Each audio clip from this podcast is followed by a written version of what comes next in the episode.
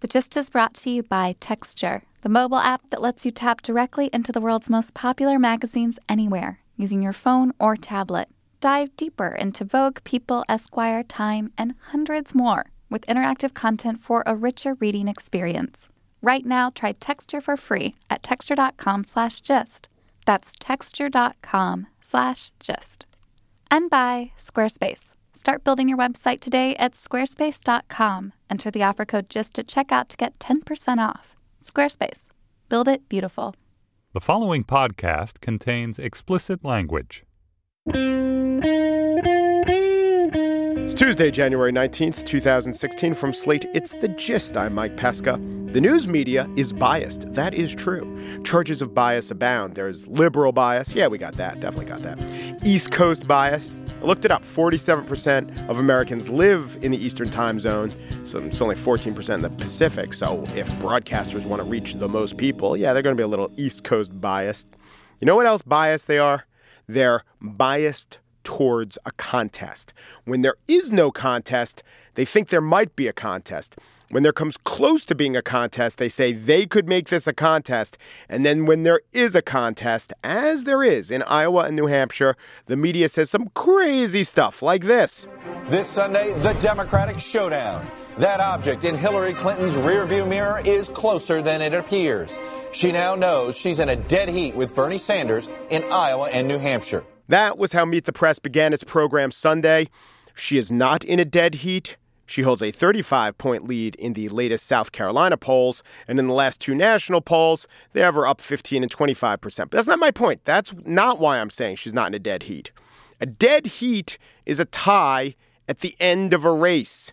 We are two weeks from the start of the race. That is a point that ABC's This Week got completely backwards when it began its program on Sunday.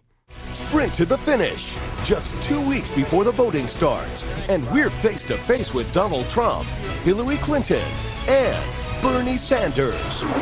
A sprint to the finish. Iowa is not the finish. If only there was a sprint based metaphor that described the start of a race. I would like to think of that start of a race metaphor, but I am blocked. Anyway, as I've said before, Iowa is, for Republicans, negatively, slightly negatively correlated to winning the presidency. For Democrats, there is a little correlation. Bernie Sanders, absolutely, that guy could win. But the media bias towards a contest is making the media say something a lot stronger than he could win. Also, let me talk for a second about winning Iowa, this idea of winning Iowa. I guess because of our politics, we have a first past the post form of elections, winner take all, right? That's not how it works with the primaries. Candidates don't win most states, especially these early states. Some are winner take all, but they win delegates, and those delegates are apportioned proportionally. So, really, what we're talking about Bernie winning, Hillary winning, talking about winning maybe 24 or 25 of the 46 delegates out of 4,491 delegates. So, if we're talking about sprints, this is one yard of a 100 yard dash, and that's for the Dems. For the Republicans in Iowa, Here's all you need to know. This is from the JV, aka the Kids Table debate on the Fox Business Channel. The GOP was there, three members of the GOP. At this debate, there was Carly Fiorina standing between Mike Huckabee and Rick Santorum. She said this. If I may begin by saying how honored I am to be standing here with two former Iowa caucus winners, governor, senator. So just think Ted Cruz could one day, too, be relegated to the non primetime version of a debate on Hulu Plus or whoever will be hosting debates in 2020. Yeah, he'll have probably moved to New York by then. You know, maybe Astoria, given New York values, New York real estate values. In the spiel today, I get back to Ted Cruz. I honestly sympathize with the guy's family. You know, running for president takes a toll. But first, I just returned from Chicago where yet another tape of a police shooting a teenager has been unearthed. 17 year old Cedrick Chatman was unarmed. He was running away from police. It is another problem for Chicago Mayor Rahm Emanuel. Will the bombastic Democratic power broker be able to keep his hold on power? Now, here's an idea magazines. Magazines. Got a lot of magazines in my life. Some would argue too many magazines. You just take The Atlantic, you just take The New Yorker, you just take magazines with the word science or some variation thereof in the title, like Scientific American or Science. Just throw them out. I still have way too many magazines. So, what I'm going to do is I'm going to turn to Texture. Texture offers unlimited access to all your favorite magazines, all my favorite magazines. I just listed three of them for less than the price of three magazines that you buy at commercial prices. There are hundreds of magazines. Just pick the articles that interest you most. The Texture editorial team recommends stories, so there's this curation aspect to it. And if you sign up right now, in mere seconds, you can gain insider access to the best reads plus exclusive content. So, Texture is offering my listeners a free trial right now when you go to texture.com slash gist. Go there because you can find out all the different kinds of magazines that are on offer. One's named science, one's not named science. But think about what you get. You get unrestricted access to the world's best magazines from back issues to the ones on newsstands today. Take advantage of your offer right now when you go to texture.com slash gist.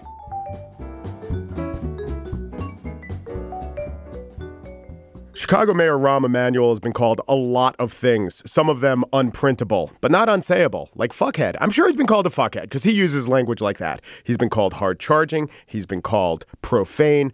Lately, though, he's been called embattled. Things aren't going well for the mayor, largely because of the release of a video showing the shooting of a teenager named Laquan McDonald. It is the latest conflagration in the ongoing stories about the police and over policing. Joining me now is Eric Zorn. He's a columnist for the Chicago Tribune. He's been covering Chicago and Rahm for years and years. Hello, Eric. Hey, Mike. So, as we talk in mid January, you know, people are calling for him to resign. Who are these people, and how likely is it that he will resign? Well, the people are a number of people in the Chicago area. The, polls are taken showing that he is you know, underwater in terms of his popularity, his favorability ratings. So people want him to resign. The people who are doing the protesting tend to be uh, a lot of younger people, some of the Black Lives Matter people. Mm-hmm. Uh, this has tended the conflagration has been because this teenager Laquan McDonald was African American. There's a real concern about the relations between the minority community and the police the question is he going to resign? The answer is clearly no. Rahm Emanuel is not a resigning guy. I, the story is pretty is, is known that in 1993, when he was the political director in the White House, the Clintons wanted him gone, and Mac McLarty, the chief of staff, goes to him and says, "You know, Rahm, please pack up your things," and he says, "No, I'm not going. Uh, the president's going to have to come and fire me personally." Yeah, and he, Clinton was confrontation averse, and he sort of moved him aside to a director of special projects, kept him in the White House, and from there he built his reputation back. And by the time he left, about five years later, Clinton was hugging him at a news conference. So he, he's he's not a guy who's going to who's going to quail when the Nation magazine writes an editorial saying he must resign. It was a strongly worded editorial. it was very to be strong. fair, yeah. Uh, he's not he's not the kind of guy who's going to quit. Uh, so the question for the protesters uh, in Chicago and for all of us is what's Plan B? What what how can we advance things in Chicago? How can we make things better in Chicago, given that Rahm Emanuel is going to be here for another three years? He was just reelected. Right. That's what I want to get to. So he was reelected in 2015, and there was a runoff. He beat all the other opponents in the field by about 10%, but he didn't get to the 50% threshold. Then there was a runoff. He once again won by another 10%. So he went from 44% to about 55%. The uh, fellow he beat, Chuy Garcia, was seen as not that strong a candidate. You know, you, we might be upset with him, or Chicagoans might be upset with him, but they had an election pretty recently. Yeah, and there's not a lot about Rahm that wasn't known at mm-hmm. the time. Now, this, no one thought he had great, strong relations with minority communities back then. Yes, a lot of the, the problems that people have with him were evident at the time of, of the election. This video is really the, the new piece of evidence that's come out. That, and also he's he has come out and proposed the largest property tax hike uh, in the history of the city. Right, which is what something people do, mayors do after they get reelected. they stop making the promise and say, "Okay, now here's your and, medicine." And, and frankly, as someone who's observed, I think that was called for. Chicago's property taxes are low and our financial problems are huge. And it was a responsible thing to do, shocking but responsible, to raise property taxes to try to meet some of these crushing obligations that he inherited, a lot of them. Mm-hmm. In fairness to him, when he took over four and a half years ago, or five years ago now, he he just he had this enormous set of problems to deal with. That Mayor Daley, uh, Mayor Richard M. Daley, who had been in charge for 21 years, had borrowed and kicked cans down the road in an incredible fashion, so that he just basically left it all on Emanuel's doorstep. And that's Yeah. a lot of And people the think state of Illinois is in poor shape too, therefore not helping the city of Chicago. So he's got a variety of problems to deal with. Everyone's got problems with, with things that he has done. The, the really the new developments that I think are, are damning to him are the fact that his administration paid five million dollars to this teenager's family to have their law, potential lawsuit go away and to try to hide that video. And I'm sure most people in, in the listening audience have seen that video, and it is dismaying. But that's the important thing why it's not just uh, a bad police shooting. Therefore, of course, the mayor is going to get some flack. And the mayor has fired the police commissioner and said the things that maybe you'd want a mayor to say. But he kind of he did sit on this video. And the thought is if the video were released in a timely fashion, we should note that the family didn't want it released. But if it were released, that might have imperiled his election chances. It might have. I mean, I mean, it, it's hard to say. I think some of the things you said about Chuy Garcia, his his opponent in the in the runoff election, he was not seen as a particularly strong candidate. Maybe he would have drawn a stronger opponent though if they if he was if Rahm was seen as weak. It might have, yeah, depending on when that video was released and the mm-hmm. timing of those elections. It's it's possible, but in order you can't. I mean, I'm a believer in democracy, and and I'm- not such a believer in recalls and this instant reaction, like oh, things have gone wrong, you've lost our confidence, you must go. If we ran the country that way, presidents who routinely fall below 50 percent in popularity would be always subject to recalls. Hey, you've lost the confidence of the nation, you must quit. I, I don't think that that a stable system can run that way, and I think that Emanuel has at the ballot box earned his chance to try to rehabilitate himself. And you know he's the one who famously said never let a good crisis go to waste. And he's got some good crises here Yeah. that he's going to have to work on. So you know is he going to go? No. Should he go? No i don't think he should go. I think he should give him he should get a chance to try to right the ship that he has been appointed the admiral of so Is is there any evidence though that in the release of the video there was anything nefarious that he knew that it wa- that what was in it would uh, be damaging to him and the police that he was trying to cover it up? Well, I think it's obvious that he knew that the video was going to be damaging and controversial. That's not a criminal act to try not to show that. Did he know that it did not that the, the the visuals did not match with the written description of what which seemed to exonerate the police more than what we all saw? We don't know exactly what he knew. He said he hadn't seen the video. It's mm-hmm. pretty obvious from That the seems incurious for a hands-on it type seems A like a hands-on guy. Yeah, yeah. yeah, I mean, he's he sort of he needed his own Rahm He needed a chief of staff as tough as he was when he was chief of staff to to to run this thing.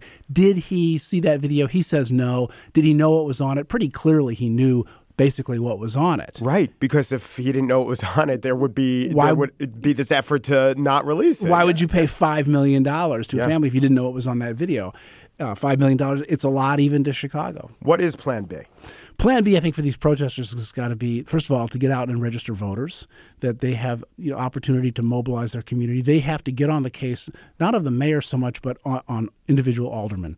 You know, we have 50 aldermen in this city. They are very close to their constituents, but many of them are just lapdogs for the mayor. Have been you know going back through the Daley administration. You need to have independent voices on the council and they have to be supported with phone calls and letters and demonstrations and donations and fundraising drives and those kind of things. You have they have to encourage that kind of, of independence. They also have to decide what it is they want exactly. There's a lot of protesting about you know justice we want justice we want th- but what is it exactly that they want? What systems do they want in place? What laws do they want changed? You know what what tax laws do they want changed? Specific things you have to make specific asks of this city and push those rather than this sort of gauzy calls for reform and changes But what you're describing is a reformation of what's known nationally as the Chicago way, Chicago politics. Right, but you're not going to get that if you just change the mayor. You're not going to get that. I mean, Yeah. you have to change it from from the grassroots up, and that has to be something that that has has realistic goals and has specific goals. And right now, the specific goal of getting Rahm Emanuel to leave just isn't going to happen. That's Yeah. the problem. I guess the question I have as a non Chicagoan, someone who is interested but not totally well versed, does this show that Rahm Emanuel was less competent than we thought? For, for all his flaws, I think he had the air of competency about him. Yeah, I think that's definitely true. I mean, you he hired the, the first school superintendent he hired turned out to be kind of a dud. The second one turned out to be a crook, allegedly. She well, actually, no, she pleaded guilty in federal court. So I take back my allegedly. No, she, the second school superintendent he hired turned out to be a crook. He hired a uh, police superintendent who turned out not not to work out on his terms. There was another city official who is uh, now in prison for his uh, misdeeds.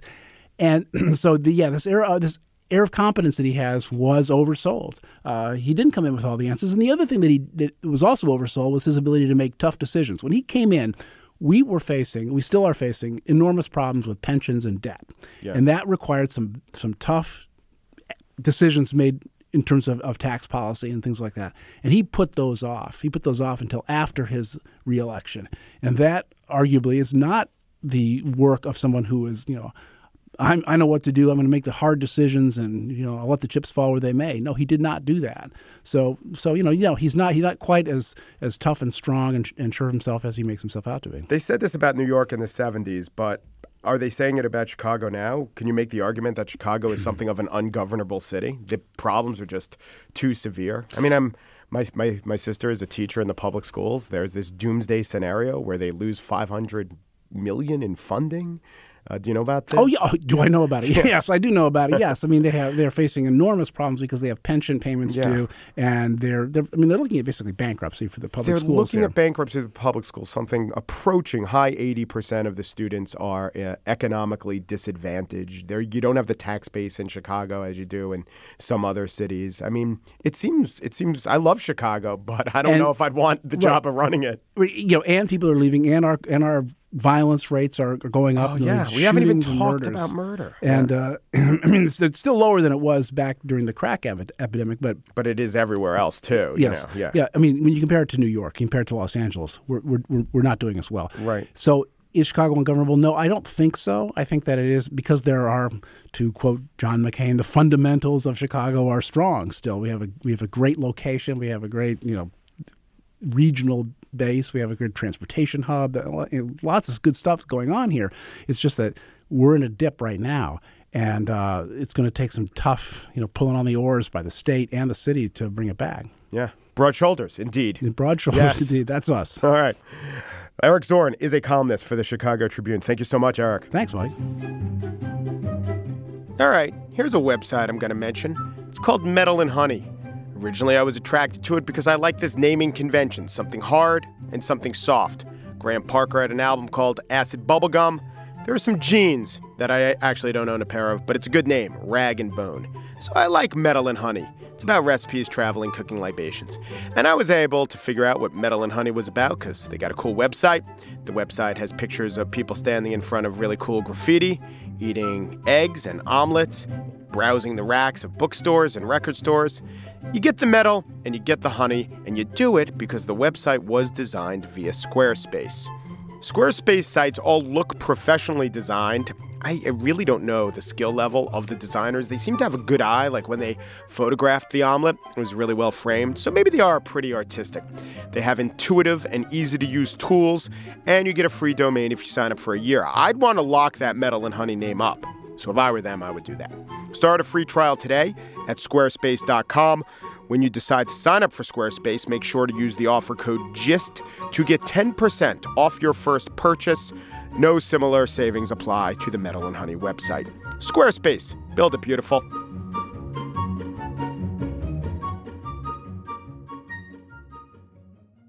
And now the spiel, what it takes. In 2005, Heidi Cruz was a 34 year old financial executive who had just left a high powered job in the Bush administration. For the first time since 2003, she was living in the same city as her husband, Ted Cruz, Austin. You know Ted Cruz. And because you know him is why we know the next fact. A fact that I'm not sure if we need to know. So, there in 2005, a Texas policeman was called to the side of a highway by reports of a woman in a pink shirt, head in hands, no vehicle nearby.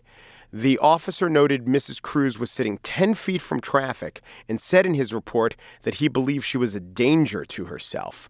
She wasn't drunk. She eventually accepted the officer's offer of transportation home. Heidi Cruz does not use this as a turning point in inspirational speeches on the campaign trail.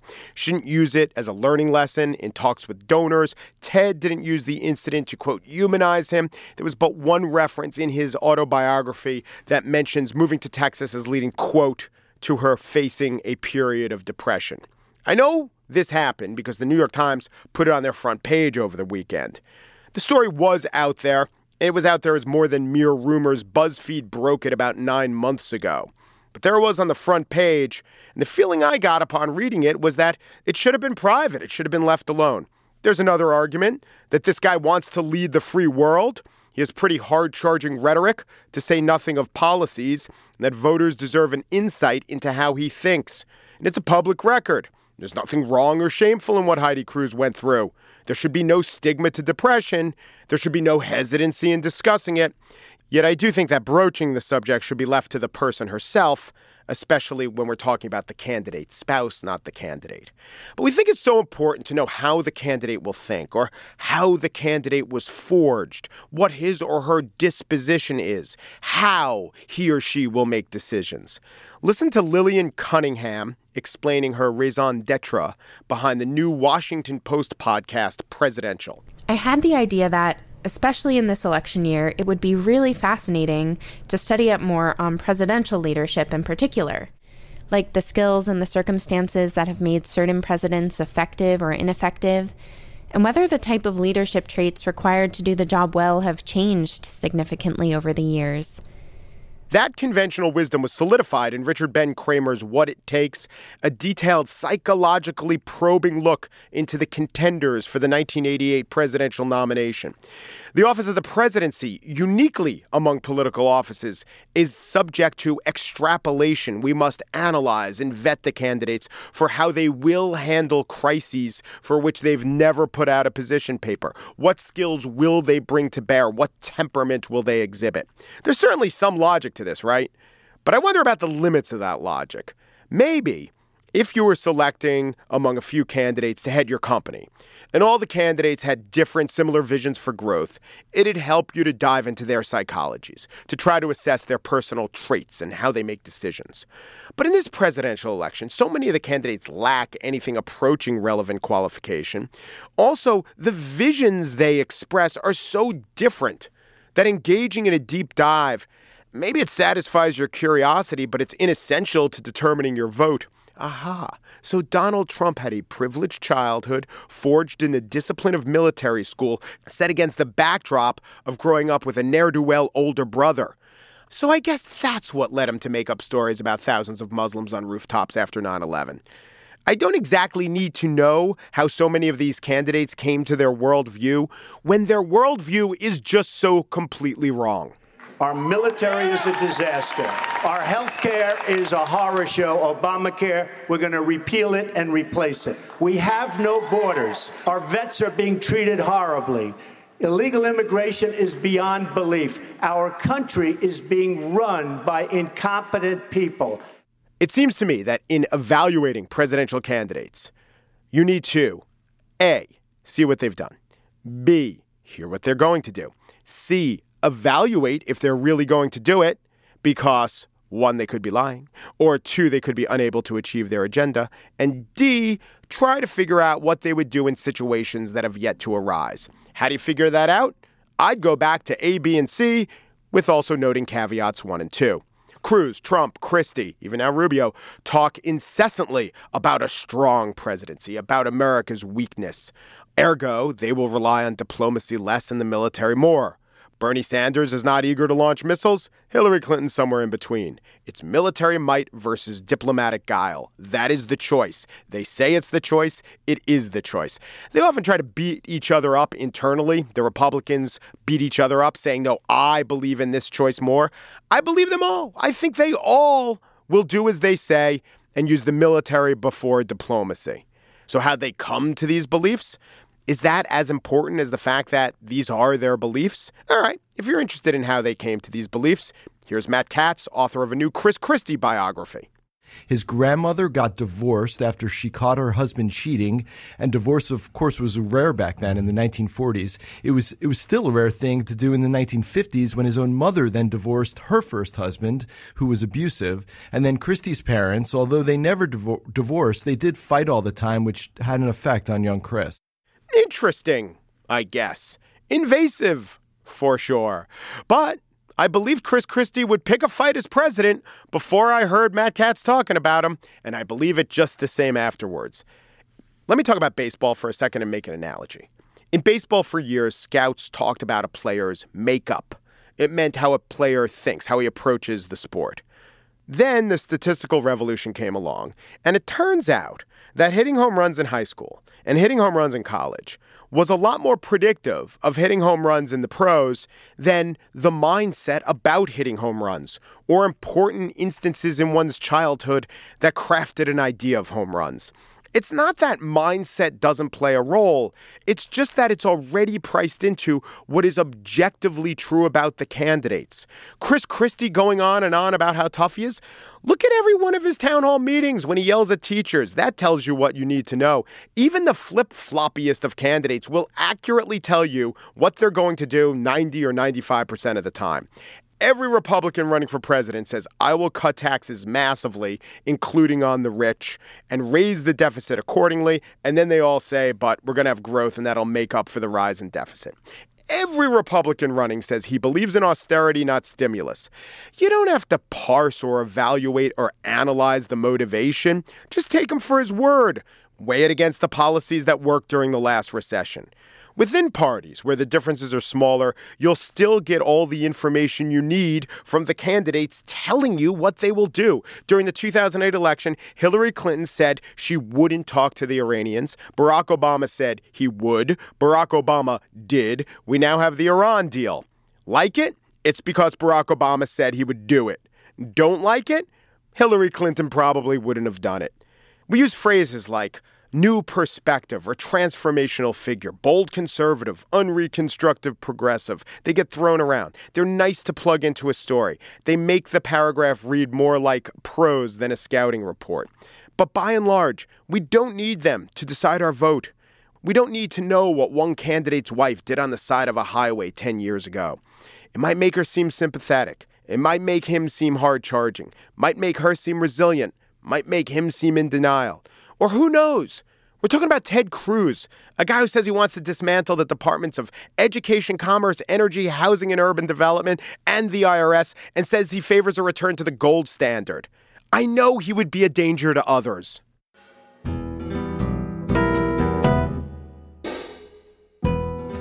And that's it for today's show. Gist producer Andrea Silenzi is just steps away from the finish line of the start of opera season. Executive producer of Slate Podcasts, Steve Lickteig, is approaching the summit of buying comfortable shoes that will one day allow him to climb a hill of not insignificant incline. Andy Bowers, Panoply's chief content officer, knows that it's not a sprint, it's a marathon. It's the final straightaway of the marathon once we get through these first 26.1 miles. The gist we know that the longest journey begins with whoops, journey just ended. Um Peru, do Peru, and thanks for listening.